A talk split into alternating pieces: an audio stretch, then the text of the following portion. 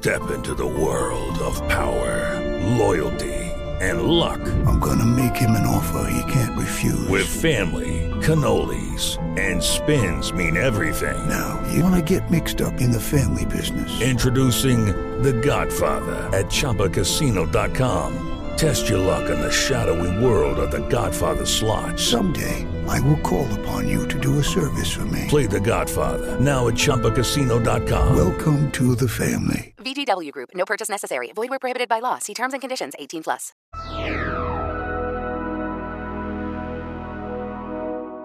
Benvenuti, bentrovati a Sky TG24 Economia, 45 minuti insieme per parlare dei principali temi economici di giornata. Come avete visto dalla prima inquadratura siamo qua con un ospite, quindi rispetto alle nostre abitudini prima vi presento gli ospiti, siamo con la Presidente della Commissione Problemi Economici e Monetari del Parlamento Europeo, Irene Tinagli, che ringraziamo per essere con Grazie noi. Grazie a voi. Ricordiamo anche vice segretaria vicaria del Partito Democratico. Siamo anche con il eh, già vice ministro dell'economia della Lega Massimo Bitonci in collegamento, ben trovato. Buongiorno. E al suo fianco, non fisicamente, ma proprio nei nostri studi, diciamo, per il collegamento, come li vedete negli schermi, abbiamo Francesco Guerrera, ben trovato, vice direttore della Repubblica. Buonasera. Allora, eh, facciamo prima un breve recap delle notizie economiche o con il maggior impatto economico. Eh, rischia di avere un fortissimo impatto e quindi abbiamo preferito darla anche noi, eh, anche se non è una notizia prettamente economica, quella con Mosca che accusa un attacco di Kiev ha colpito il tetto della centrale di uh, Zaporizhia. Uh, sappiamo che c'è in arrivo una missione della AIEA di cui farà parte anche l'Italia nel, nel, weekend. Parlando invece di energia, un'altra energia, il 9 settembre c'è la riunione dei ministri dell'Unione Europea con von der Leyen che dice siamo al lavoro per riformare il mercato dell'elettricità e oggi ne parleremo molto. Intanto il prezzo del gas è leggermente calato, è sotto i 270 euro, rimane comunque un'enormità. Eh, non è un caso quindi l'allarme anche degli industriali del farmaco che parlano di più 600% del, di rincari per il settore, quindi medicinali, beni essenziali, salute e sicurezza. E qui, volendo dare un po' di eh, questioni più politiche, c'è Salvini che insiste per un tetto ai rincari in bolletta al 4%, Giorgetti che parla di scostamento in bilancio per pagare i danni indiretti della guerra. Giorgetti è in questo momento ancora eh, Ministro per lo sviluppo economico di questo governo. Di Maio che dice un decreto per, per finanziare pardon, l'80% delle bollette alle imprese eletta del Partito Democratico, salario minimo, misura prioritaria per noi, quindi diciamo, parla di altro. Infine, ultimi dati eh, prima di arrivare a parlare, abbiamo l'Ocse col PIL dell'Italia che accelera nel secondo trimestre, più 1%, è un buon dato, e il Financial Times, il quotidiano della City economico, che ehm, parla di aumentate scommesse contro l'euro a causa anche della crisi del gas. Partiamo con il caro bollette. Lo faccio partendo da lei, Bitonci, perché, eh, come leggevo, è il segretario del suo partito quello che ha rilanciato un po' la questione che in precedenza aveva già messo al centro dell'attenzione Calenda, che eh, diciamo, entrambi chiedono che per fronteggiare il caro bollette diciamo, una sorta di armistizio momentaneo in questa campagna elettorale, chiedendo che tutti i partiti diano pieno mandato a Draghi. Pieno mandato per fare cosa? Ma guardi, la situazione è talmente drammatica che io, che, che poi sono anche dottore commercialista e quindi seguo anche parecchie aziende, eh, stamattina parlavo con un cliente che mi diceva che una bolletta dello scorso anno di 50.000 euro eh, è arrivato dello stesso trimestre di, 200, di 200.000 euro. Eh, capite benissimo, ma questo lo sanno tutti quelli che ci ascoltano in questo momento, che quando arrivano bollette che sono quattro volte rispetto a quello dello scorso anno, qui c'è un, un momento di, di, riflessione, ma sulla sopravvivenza delle imprese, perché imprese che, che possono anche chiudere i battenti, quindi il tema è un tema urgente, urgente, eh, giustamente come diceva il segretario Matteo Salvini, ma come ha detto anche anche gli altri leader, forse bisogna cercare in questi giorni di lasciare un po' da parte la campagna elettorale e trovare una soluzione, perché capisco poi che a livello governativo sia un momento così anche delicato, perché il governo dovrebbe occuparsi solo degli affari correnti, però questa è una situazione assolutamente straordinaria Quindi dice, diciamo, potrebbe non essere un, un, un, tema da campagna elettorale, ma essere un tema su cui un, quasi un peccato che il governo Draghi sia caduto, tema, non trova? Un tema, tema, comune perché, ripeto, lo, lo, stanno, lo, stanno, provando sulla propria pelle eh, milioni di imprenditori, non migliaia, perché al di là delle imprese energivore, ma anche le piccole attività artigianali eh, sono in crisi per il pagamento delle, delle, bollette, cioè il rincaro è stato veramente esagerato. Eh, Tinagli, la, la proposta diciamo, da, da, parte della Lega è quella del modello francese, che hanno messo un tetto all'aumento massimo delle bollette, hanno anche però un mix energetico molto diverso eh, in Francia. Cosa ne pensa di, intanto dell'armistizio Calenda, Salvini e tutti gli altri e della situazione?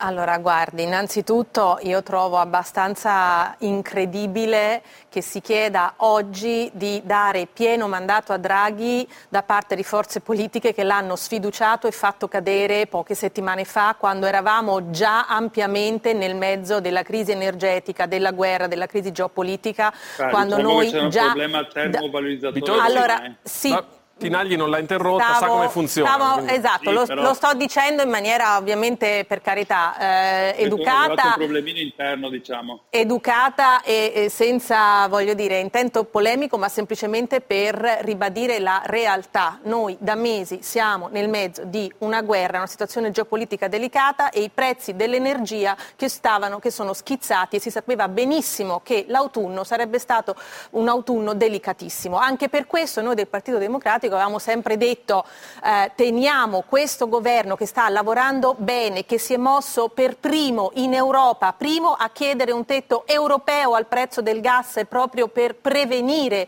questi eh, enormi eh, in, eh, innalzamenti delle bollette e dei costi del gas, lavorare con l'autorevolezza di Draghi per mettere tutti d'accordo e anche per mettere in campo le misure necessarie a diversificare le fonti del gas, per renderci più autonomi dal, eh, dal gas russo, intensificare sfruttare le fonti eh, rinnovabili che sono quelle che più rapidamente ci possono consentire anche, anche di tamponare e di fornire energia a prezzi calmerati alle imprese, certo. che è una cosa che noi abbiamo voluto già nel decreto di marzo contro il caro energia e che il governo sta adesso implementando. Il governo ha dei, dei decreti attuativi legati a decreti fatti mesi fa che era in procinto ed è in procinto di fare. Chiaramente avendo fatto cadere e sfiduciando Draghi, eh, questo si è creata una situazione eh, inasprendo l'emergenza e creando una situazione anche politicamente difficile. Quindi io faccio notare questa contraddizione.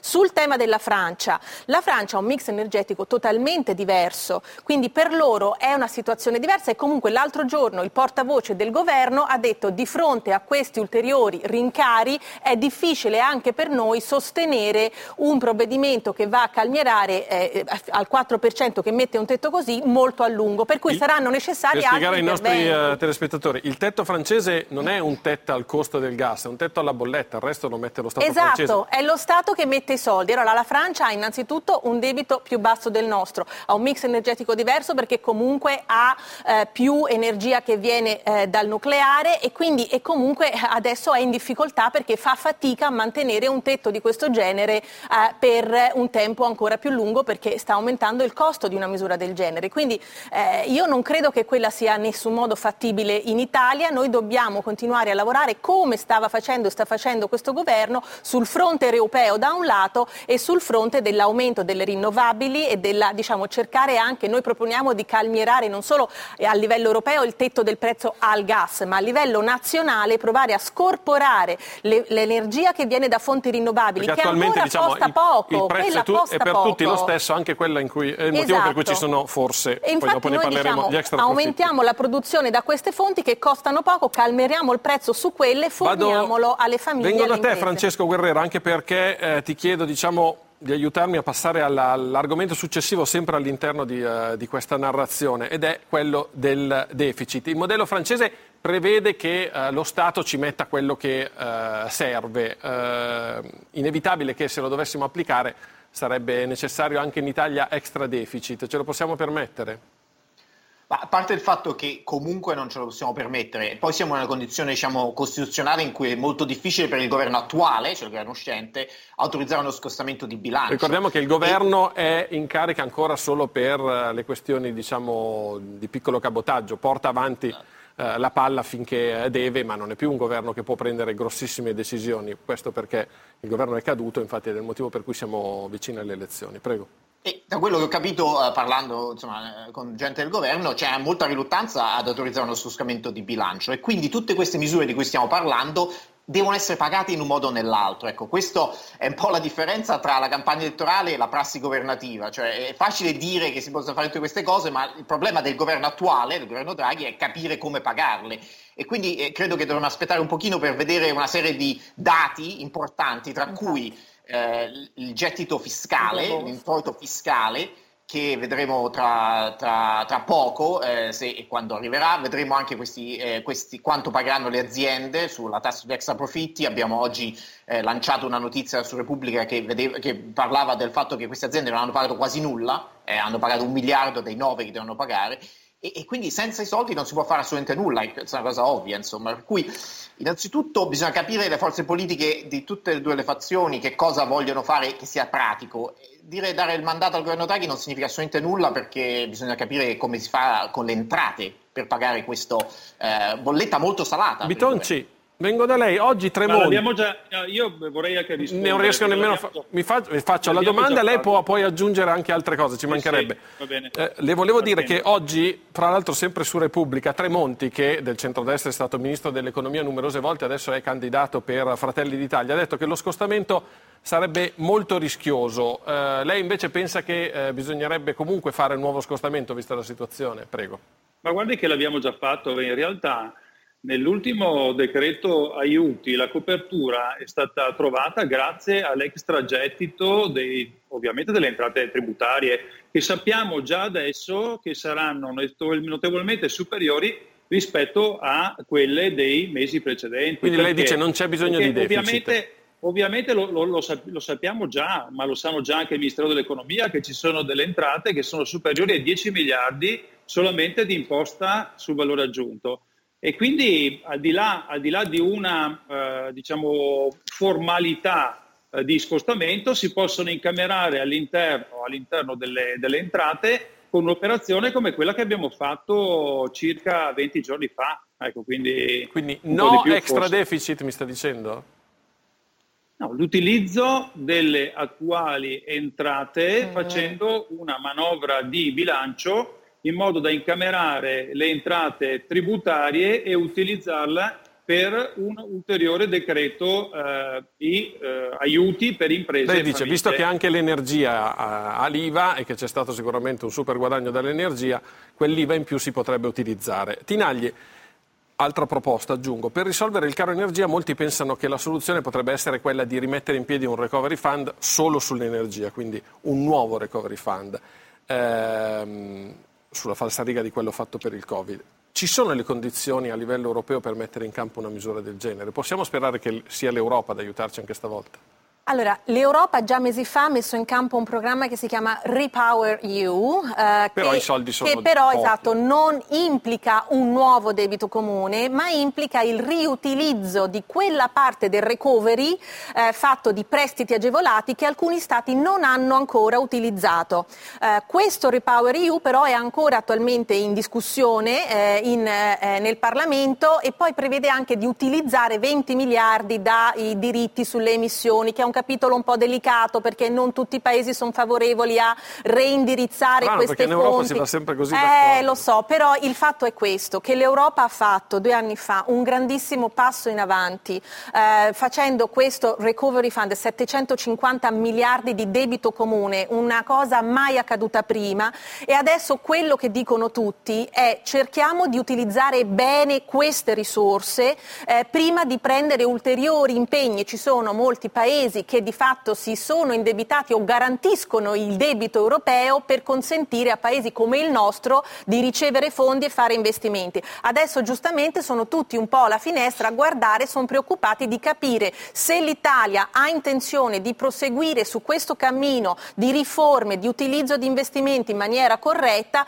o se avrà intenzione di deviare da quello che è stato un percorso virtuoso. Extra deficit lei lo esclude totalmente oppure ci sono condizioni guardi, per cui si potrebbe anche Io credo che la prima cosa, perché noi abbiamo due situazioni molto delicate, c'è la crisi energetica che certamente richiede una risposta e il governo ha risposto in questi mesi, eh, ma c'è anche da evitare una nuova crisi del debito. Noi siamo il secondo debito più grosso d'Europa, eh, questo governo ha lavorato bene perché è riuscito comunque a farlo scendere un po' perché ha fatto crescere di più l'economia, eh, è comunque riuscito a farlo un po' scendere. Noi dobbiamo dare questo segnale di un paese che investe e fa le riforme, ma allo stesso tempo tiene sotto, sott'occhio i conti pubblici. Se diamo l'impressione, se facciamo vedere che noi a un certo punto sbrachiamo, per usare una parola, perché abbiamo c'è potuto il fare rischio... deficit per il Covid e non possiamo farlo per il... eh, Ma noi abbiamo anche fatto delle misure eh, di ulteriore spesa, però devono essere mirate. Allora, dire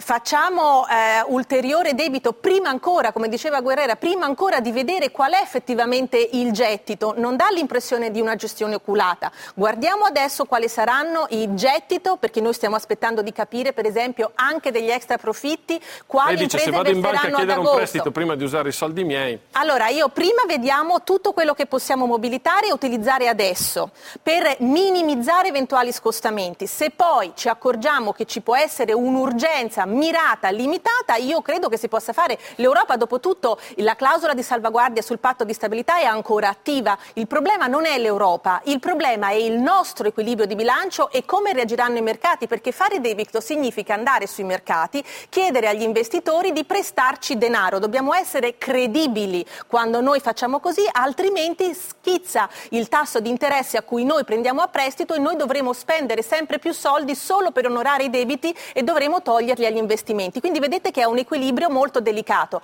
Non c'è un tabù sopra lo scostamento, lo si può fare come lo si è fatto in passato, ma va fatto in maniera con grande cautela, tenendo a mente questi equilibri. non è la prima scelta. Esatto. Allora, tra i modi per recuperare eh, risorse si, penta- si pensava potesse funzionare quella della tassa sugli extra profitti. Eh, come ci ha eh, ricordato proprio in questi giorni Repubblica, lo abbiamo fatto anche noi, eh, però diciamo, diamo a Cesare quel che è di Cesare, forse i primissimi sono stati un paio di colleghi eh, del Sole qualche tempo fa, eh, qualcosa è andato storto perché giusto un decimo di questi soldi sta arrivando. Abbiamo Lorenzo Borga al volo, ascoltiamolo insieme.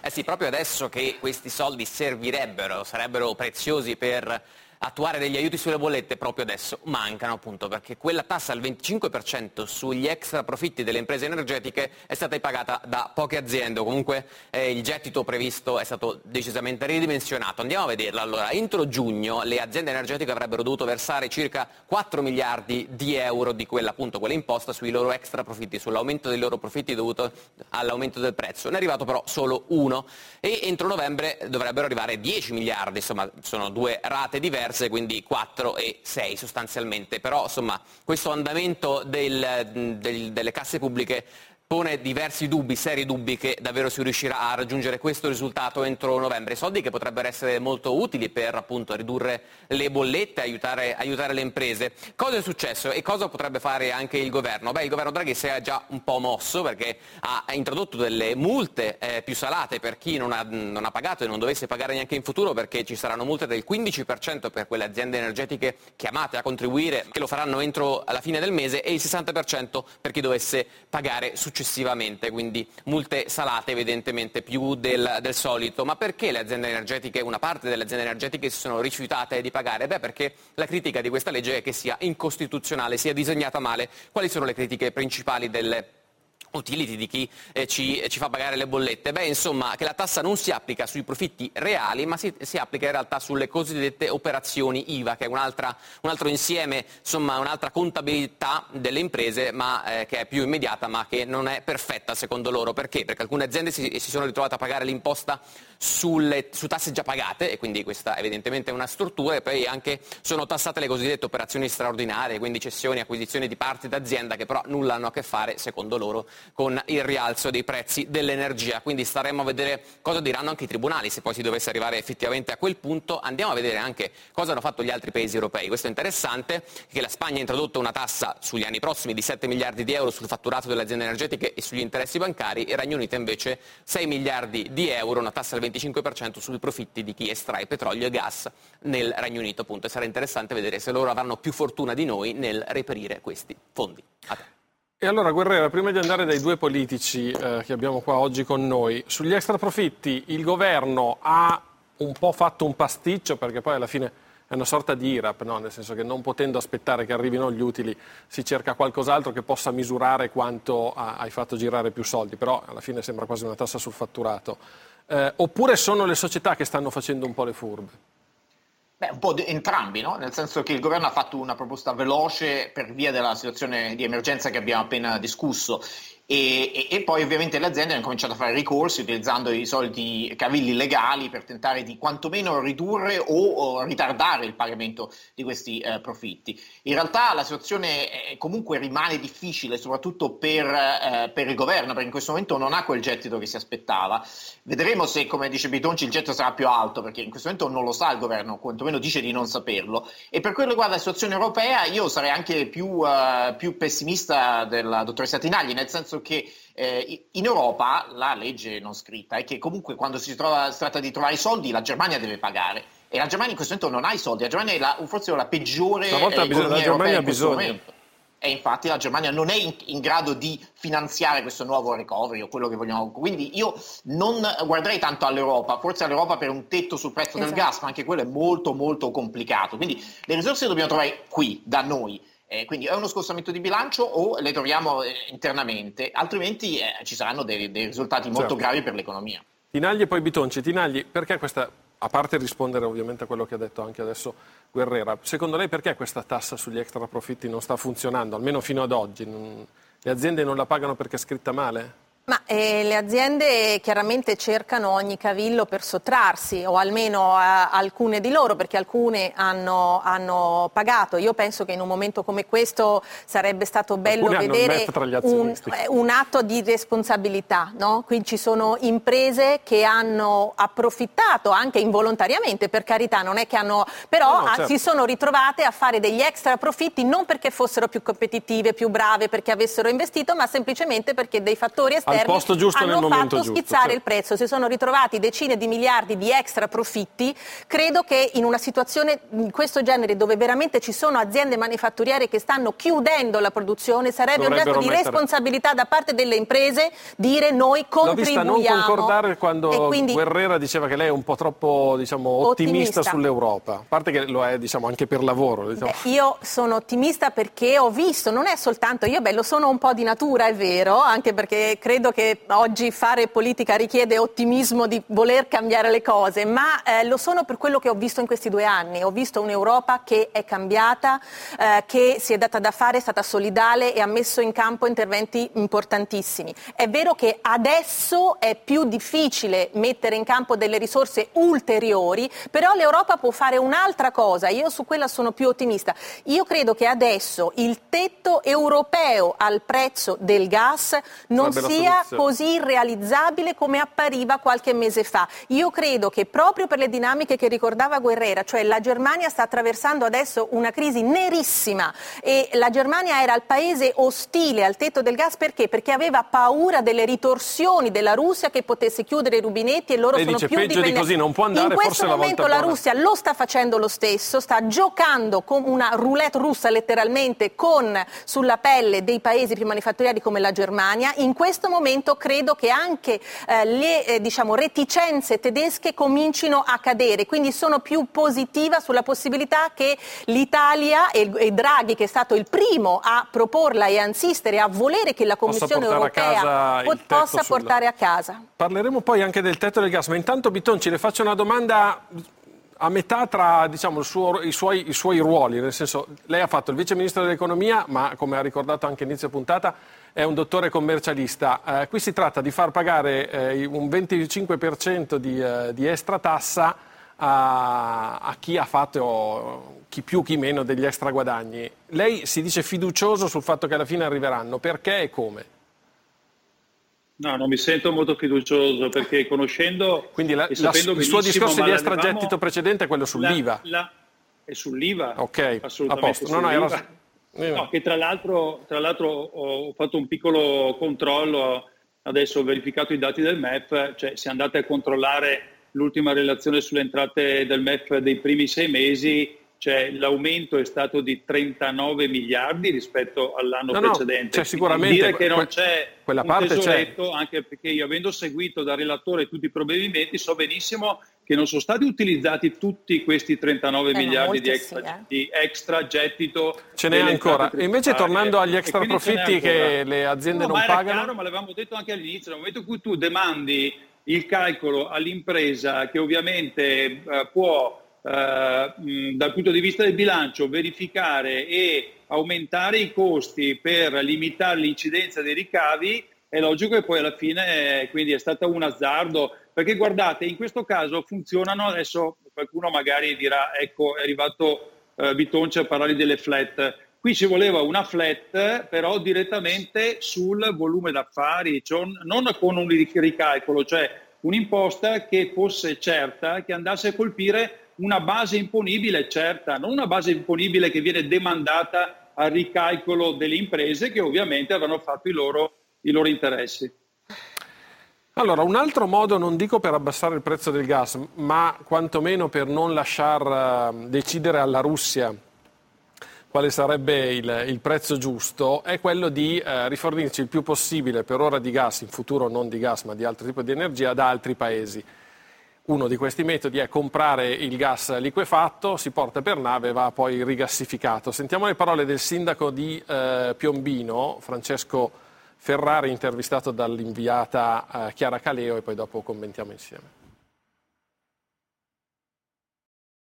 Ma noi sappiamo quanto i rigassificatori siano importanti per affrontare la crisi energetica nazionale. Noi non eh, abbiamo una posizione contraria ai rigassificatori, abbiamo solo da sollevare tante questioni all'interno di un percorso amministrativo che si è avviato relative alla scelta di collocare all'interno di un piccolo porto come quello di Piombino una nave metaniera che rappresenta un elemento di insicurezza ma anche un freno enorme per il rilancio economico di una città in crisi che ha già dato per il sistema paese. Il partito comunque anche a livello regionale ha sempre sottolineato come la scelta di Piombino è una scelta eh, sbagliata e probabilmente è una scelta che deve essere rivista, sempre che non sia troppo tardi. Il futuro governo, se dovesse essere a guida di centrodestra, probabilmente verificherà se ci sono altre soluzioni diverse da Piombino e comunque dovrà essere chiamata a verificare che siano assicurate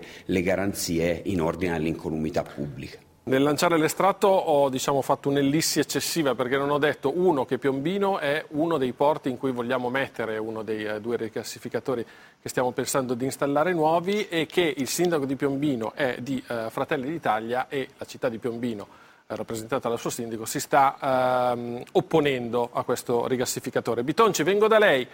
Il rigassificatore a Piombino lo dobbiamo fare oppure no? Dobbiamo fare tutto quello che serve, quindi non solamente a Piombino, ma anche partire adesso per arrivare probabilmente fra qualche anno ad avere un minimo di autosufficienza energetica, almeno da questa tipologia eh, di fornitura di, di gas. Quindi non è un problema solo di Piombino, purtroppo ci sono stati troppi no in, in questi anni, no alle trivellazioni e dopo invece in Croazia, insomma sappiamo benissimo che che trivellano tranquillamente in Adriatico, no alla, alla TAP, no ai rigassificatori, tutta una serie di no e adesso ne paghiamo ovviamente le, le conseguenze. Bisogna fare una valutazione estremamente chiara se, se vogliamo far sopravvivere l'economia del nostro paese e eh, chi ci ascolta, come dicevo prima, sa benissimo, ma lo sanno le famiglie, ma lo sanno anche le piccole imprese di quella, quella che è la crisi energetica e cosa stanno pagando in queste settimane e cosa non potranno, non potranno più pagare nei prossimi mesi, perché guardate che con quella crisi di liquidità che c'è stata lo scorso anno, ma anche due anni fa, le aziende sono veramente alla canna del gas, quindi è una situazione, come dicevo prima, che va gestita immediatamente. Quindi diciamo usando una metafora, dice Piombino si deve abbracciare la sua croce il, il, il rigassificatore se lo deve tenere. Fra l'altro l'idea iniziale è quello di non lasciare per sempre un rigassificatore di, a Piombino. Eh, tutte le valutazioni di impatto ambientale che devono essere fatte, eh, tutte le valutazioni di impatto no, no, ambientale che devono essere fatte. Tinagli, Però no ideologico è sbagliato. No ideologico è sbagliato. Tinagli, è giusto mettere le volto diciamo, la, la, domanda così. È giusto mettere in secondo piano le istanze dei territori quando in ballo c'è l'interesse nazionale? Guardi, le due cose si possono anche contemperare se c'è il buonsenso e la voglia di ragionare. Noi come Partito Democratico siamo sempre stati favorevoli a delle infrastrutture strategiche a livello nazionale, tra l'altro mi fa un po' sorridere eh, accusare, eh, sentirci accusare di quelli del no quando noi eravamo al governo quando volevamo semplificare e agevolare eh, l'estrazione di risorse gas c'è naturali, stato c'è stato il referendum e fu proprio la Lega Fratelli d'Italia che erano contro le trivellazioni, anche se oggi dicono il problema è che ci sono stati troppi contro le trivellazioni, erano loro stessi che si erano scagliati dicendo che dovevamo fare lo sviluppo sulla pesca e, e il turismo e basta, eh, però noi abbiamo un'industria, quindi questo le, sulla... Le dei vostri sindaci sindaci sui rigassificatori in Sicilia siano, cioè avete Posso finire? Te, guarda, termino a... semplicemente, termino, stavo così, semplicemente dicendo che ci sono molte contraddizioni se andiamo a vedere il anche, percorso passato su quello che riguarda le infrastrutture energetiche. Io credo che ci siano delle emergenze nazionali su cui è importante che ci siano delle decisioni tempestive, rapide, ed è quello che si è cercato di fare con il governo Draghi, con i due rigassificatori a Ravenna e a Piombino. Credo però che sia importante parlare con le comunità locali. Non credo per esempio eh, che si debba o si possa mandare l'esercito come dice qualche collega, credo che ci si possa e ci si debba sedere perché ci sono comunità locali che hanno bisogno di investimenti per la riqualificazione, per gli investimenti, per trasformare la loro economia. Piombino è un territorio che ha sofferto moltissimo per la deindustrializzazione e credo che sia giusto negoziare con loro anche degli investimenti a compensazione, ma non credo che sia possibile nel mezzo della crisi in cui siamo, immaginare di spo- rimettere in discussione il sito, rimandarlo, ritrovare un altro, che, che questo significa spostare di un anno, due anni, quando noi siamo ora nel mezzo di una crisi energetica, quando Piombino è stata scelta perché è quella che più facilmente può avere a disposizione delle infrastrutture che possono essere operative nel giro di pochi mesi. Ciao. Però si può dialogare e io penso che questo sia lo sforzo che noi abbiamo promosso. Il commissario eh, eh in Toscana è il, è il governatore Gianni che sta cercando Magari la città di Piombino lavoro. potrebbe pagarlo veramente poco l'energia considerata. Potrebbe essere quello uno dei infatti quella è una delle ipotesi, cioè che loro beneficino in prima persona del fatto di avere un'infrastruttura strategica nazionale attraverso forniture. È un modo per cogliere il lato positivo. Io credo che questa sia la strada, senza esasperare, senza cercare lo scontro ideologico, però bisogna fare presto, non si può dire rimandiamo tutto, ricominciamo da zero, perché siamo nell'emergenza adesso. Su questo siete d'accordo, lei Bitonci. Uh, Marzia Redaelli, Sole 24 Ore per sapere un po' come sono andati i mercati, ma soprattutto perché. A te Marzia. Grazie Andrea, buona serata a tutti. Eh, oggi è stata una giornata in rosso per le borse, anche se Fuzimib poi ha recuperato dai minimi giornata e ha chiuso a meno 0,3%. Peggio è andata a Francoforte e a Londra, dove il ribasso è di meno 0,7%, a Parigi il CAC 40 eh, meno 0,9% e l'IBEX di Madrid a meno 1%. Gli investitori diciamo che hanno venduto eh, perché stanno ancora digerendo eh, le dichiarazioni aggressive dei banchieri centrali eh, che sono, decise, eh, sono, decisi ad alzare i tassi di interesse. Ehm, si, si, attendevano in particolar modo le parole del governatore della Banca Centrale Americana Jerome Powell perché lì l'inflazione è scesa un po' dai picchi e quindi insomma l'attesa per eh, era per un atteggiamento più morbido che poi eh, non c'è stato. Ma anche eh, l'inviata della Banca Centrale Europea Isabel Schnabel al vertice ha detto che la BCE proseguirà con il rialzo dei tassi, anzi deve alzare i tassi mh, indipendentemente dalla fonte dell'inflazione, quindi non importa se l'inflazione non è data dall'aumento dei salari e dalla crescita, ma è data dall'aumento del gas, insomma occorre che questi tassi vengano rialzati, anche perché a dire la verità un euro debole, eh, dato da tassi ancora molto bassi, eh, a, contribuisce ad importare inflazione, quindi insomma è difficile trovare una politica monetaria che consenta eh, di frenare l'inflazione senza fermare completamente eh, la crescita. Comunque insomma, gli investitori non possono più contare sul sostegno monetario delle banche centrali eppure devono temere il rialzo dei tassi che frena un po' appunto la ehm, ripresa anche perché ci sono altri problemi, eh, appunto le forniture energetiche, la domanda della Cina e eh, molti altri. Oggi però il gas è sceso un pochino dai picchi eh, che aveva toccato venerdì, è sceso sotto i 270 euro, poi è risalito un pochino verso i 300 eh, in chiusura e sono state vendute con le attese di rialzo dei tassi anche le obbligazioni quelle italiane patiscono un po' di più, si è allargato eh, lo spread. Questo è il quadro di oggi, vedremo cosa succede nei prossimi giorni e vi restituisco la linea. Grazie Marzia Redelli, sole 24 ore. Bitonci, torno da lei. Uno dei temi che, ehm, di cui parlava prima eh, Irene Tinagli era che la soluzione potrebbe passare appunto da questo eh, tetto al eh, prezzo del gas, nel senso che ci, po- ci potremmo non rendere disponibile a pagare più di un tot al eh, fornitore. La convince come idea? Non mi convince la proposta del PD, cioè quella di un tetto eh, nazionale, perché è assolutamente è... impraticabile. Mi convince molto di più invece un tetto a livello europeo, considerando che però siamo in un mercato globale e che eh, le variazioni di prezzo che ci sono in, in questi giorni fanno capire che c'è una forte spinta di carattere speculativo dovuto anche ai derivati sulle operazioni di copertura eh, del, del, del, ovviamente della vendita della, e l'acquisto del gas. Quindi c'è un problema anche di speculazione.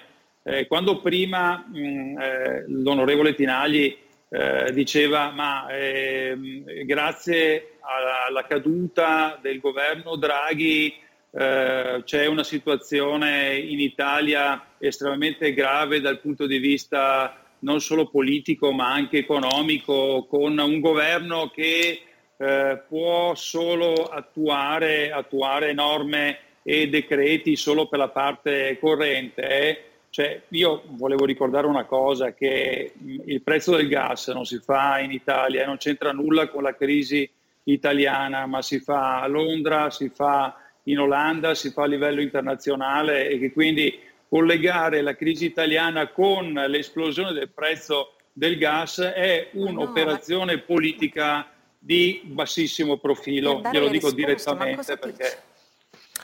no, Guarda, eh, posso spiegare. Facciamola no, allora rispondere, forse, poi dopo torno da lei. Forse allora non mi sono spiegata. Io quello che dicevo non è che per colpa della sfiducia a Draghi è No, no, aumentato il prezzo del gas. Io ho detto che per poter dare le risposte adeguate ad una emergenza come quella attuale, serviva un governo nel pieno del suo mandato, della sua funzione. Le Far ripeto, ma cadere lei il governo Draghi nel mezzo della crisi energetica, mi, mi lasci in finire, l'ho lasciata finire. con- No, Guardi, ma perché per non può dire cortesia. delle cose che non sono vere. Il governo può fare tranquillamente un decreto anche in questo momento, perché, perché in una situazione drammatica e straordinaria come questa non Scusi, ha eh. nessun problema a approvare un decreto Allora, per rinnovare gli aiuti Bitonci. Ascolti, mi faccia. Bitonci, finire. bene? Allora, questa è un'emergenza che non è che facciamo un decreto da stasera a domattina ed è finita l'emergenza. Io credo che questo forse non le sia chiaro.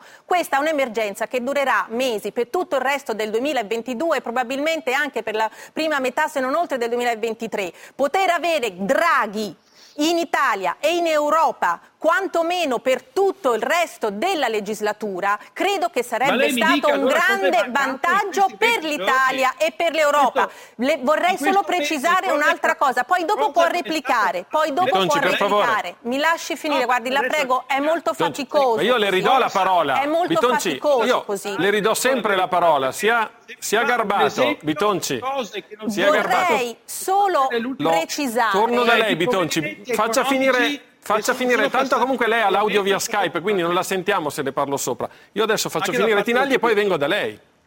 Volevo solo finire per precisare, perché magari non mi sono spiegata, volevo precisare il perché, a mio avviso, è stato un errore far cadere il governo Draghi nel mezzo di questa crisi. Un'altra precisazione, il PD non vuole il tetto nazionale al prezzo del gas che si fa a livello internazionale, non l'abbiamo mai detto. Noi siamo Letta. per un tetto europeo al prezzo del gas, il tetto all'energia nazionale che noi proponiamo è una cosa totalmente diversa. Noi diciamo scorporiamo la componente di energia prodotta in Italia da fonti rinnovabili che costa poco produrle, incrementiamola e questo a prezzo adesso- calmierato la distribuiamo faccia- alle famiglie con un contratto che noi chiamiamo sociale Tornare per calmierare da- il prezzo dove si può farlo ovviamente. Bitonci. È chiaro che sono tutte soluzioni Guerrera di mi scuserà, ma insomma adesso è il caso di sentire Bitonci. Prego. Bitonci.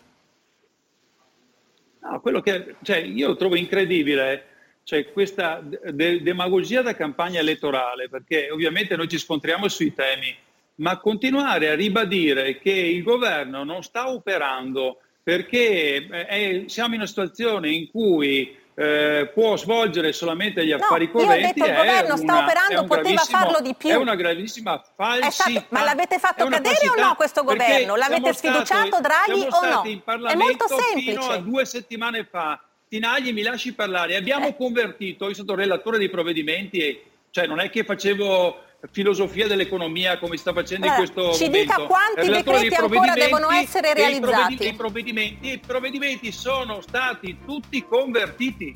Quindi nel momento in cui il governo presenta un nuovo decreto, in due giorni lo convertiamo molto più velocemente di quello che è successo prima. Quindi continuare a ripetere che senza Draghi eh, chissà cosa succede, eh, mi pare che sia insomma, una speculazione politica da campagna elettorale, tanto tra 20 giorni votiamo. eh. Ci sono decine di decreti Dieci attuativi secondi e poi dopo ancora da chiudere. Ci fare sono decine, lo vado a chiedere anche al ministro Cingolani, ci sono decine di decreti attuativi ancora da realizzare e da chiudere. Stanno go- lavorando eh, alacremente, ma chiaramente le elezioni il 25 settembre Tempo. impediranno la realizzazione di Ma tutto quello a cui stava Tempo, lavorando tempo finito, mi spiace, Eric, mi spiace Tinagli, mi spiace Bitonci, poi domani faremo un'altra puntata di pensiero di storia del pensiero economico. Eh, mi scuso con, della eh, filosofia economica. sì, con Guerrera eh, per il fatto che non sono riuscito a tornare da lui, ma diciamo, mi farò perdonare, ci faremo perdonare come, come trasmissione testata nelle prossime settimane reinvitandolo. Grazie a Irene Tinagli, grazie a Massimo Bitonci, grazie a Francesco Grazie. Guerrera, a tutti voi che ci avete seguito anche oggi lì nel telegiornale. Noi ci vediamo domani con Sky TG24 Economia 17.15.